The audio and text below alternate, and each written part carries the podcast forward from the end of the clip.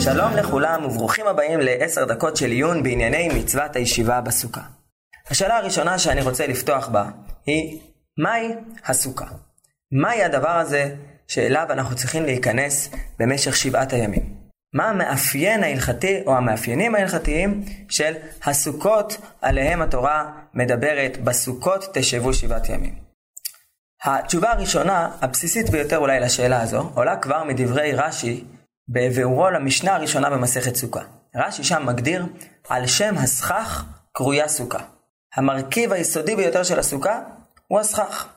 הרבה מאוד מההלכות מדיני הסוכה נוגעות בסופו של דבר אל הסכך יותר מאשר אל שאר חלקי המבנה הכללי יותר של הסוכה.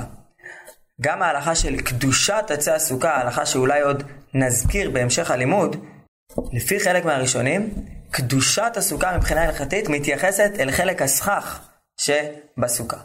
והנקודה הזו היא קודם כל נקודה ראשונית שאפשר לנסות לחשוב על המשמעות שלה. סוכה זה מבנה שבגגו יש סכך. זה, זו, זה עיקרו של מבנה הסוכה. ייתכן שהחשיבות של הדבר הזה, המרכזיות של הסכך, קשורה להקשר ההיסטורי של מצוות סוכות. סוכות הן זכר לסוכות היציאה ממצרים, הסוכות שבהם ישבו בני ישראל במעבר בדרך מארץ, ממצרים לארץ ישראל. בישיבה בסוכות יש איזשהו זיכרון, איזושהי הודאה להשם, בין אם סוכות ממש, בין אם סוכות כענני הכבוד, כפי שסוברים חלק מהתנאים במסכת סוכה.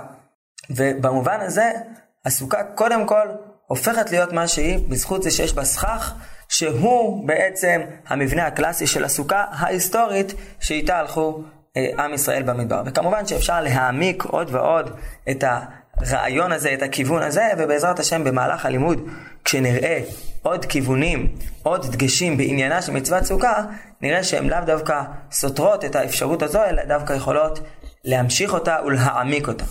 סוכה על שם הסכך.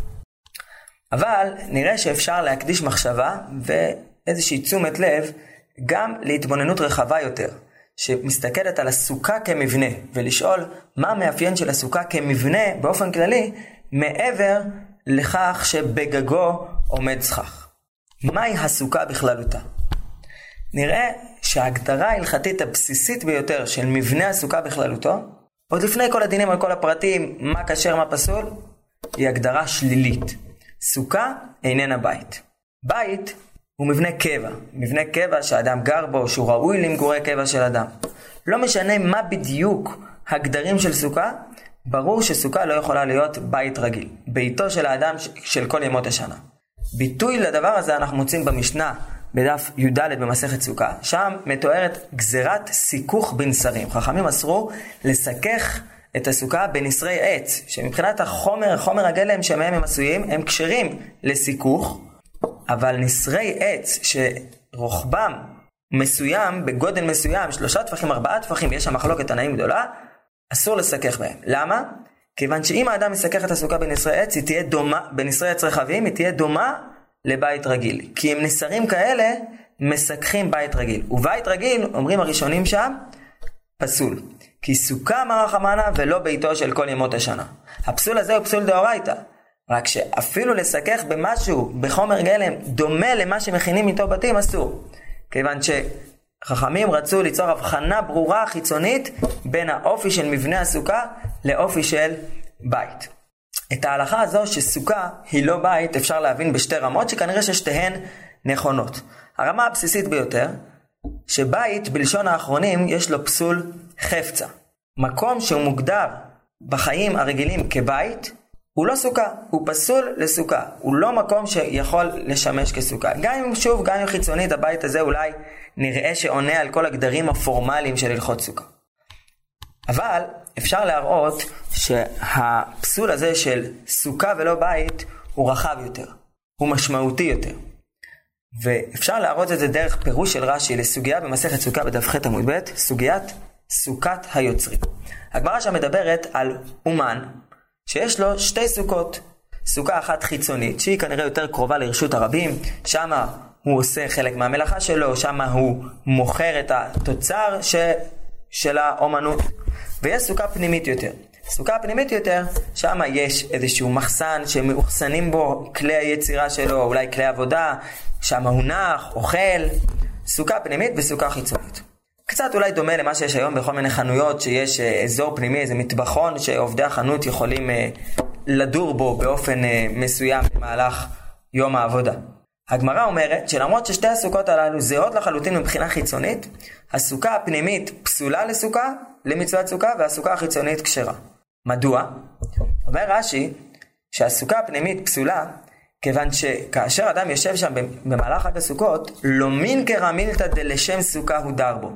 דהה כל ימות השנה די ירהתה, ורוב תשמישו וסעודתו ושנתו שם. יש אחרונים שהבינו שלפי רש"י יש פה איזה פסול דה רבנן של מראית עין. זה נראה שהוא לא יושב בסוכה, אבל פשטות דברי רש"י, וכך אפשר להראות שזה ההסבר היותר מדויק בדברי רש"י, היא שיש כאן פסול דאורייתא. אדם שיושב ישיבה כזו שכלפי חוץ נראית כישיבה רגילה, ישיבה שגרתית, ישיבה שהוא עושה אותה גם במהלך ימות השנה, לא יושב בסוכה. הוא, החוויה שלו היא שהוא בעצם יושב בבית, למרות שזה לא ממש בית, זה בסך הכל סוכת היוצרים. מצוות סוכה מחייבת מעבר למקום שהוא שונה מהמקום הקבוע, היציב, מהישיבה הרגילה שהאדם יושב במהלך השנה. יכול להיות שסוכת היוצרים הזו, בשביל אדם אה, חיצוני שגר בכלל במקום אחר לגמרי, אם הוא יבוא אליה לסוכות, אולי עבורו היא תהיה כשרה. אבל עבור האדם הזה שרגיל לשבת במבנה הזה, שהוא מבנה של סוכה, הוא רגיל לשבת בו כל השנה, עבורו יש כאן פסול. זה לא אולי פסול חפצה שהדבר הזה מוגדר כבית, אבל עבורו יש כאן דיורים שהם נראים כדיורי בית ולא כדיורים מיוחדים של סוכה. נראה אם כן שזו ההגדרה היסודית ביותר למצוות הישיבה בסוכה, וזו הגדרה שלילית. לשבת בסוכה, מה פירושו של מבנה הסוכה? תשב לא בבית הרגיל שלך, לא במקום הדיור הרגיל שלך, צא ממנו אל הסוכה. בפעם הבאה, בעזרת השם, נתחיל לדון ביחס שבין ההגדרה השלילית הזו, אל תשב בבית, לבין אמירה שאולי יש בה כבר יותר תוכן חיובי, לא סתם אל תשב בבית, אלא צא מדירת קבע ושב בדירת ארעי. מחלוקת תנאים גדולה, האם סוכה דירת קבע או דירת ארעי.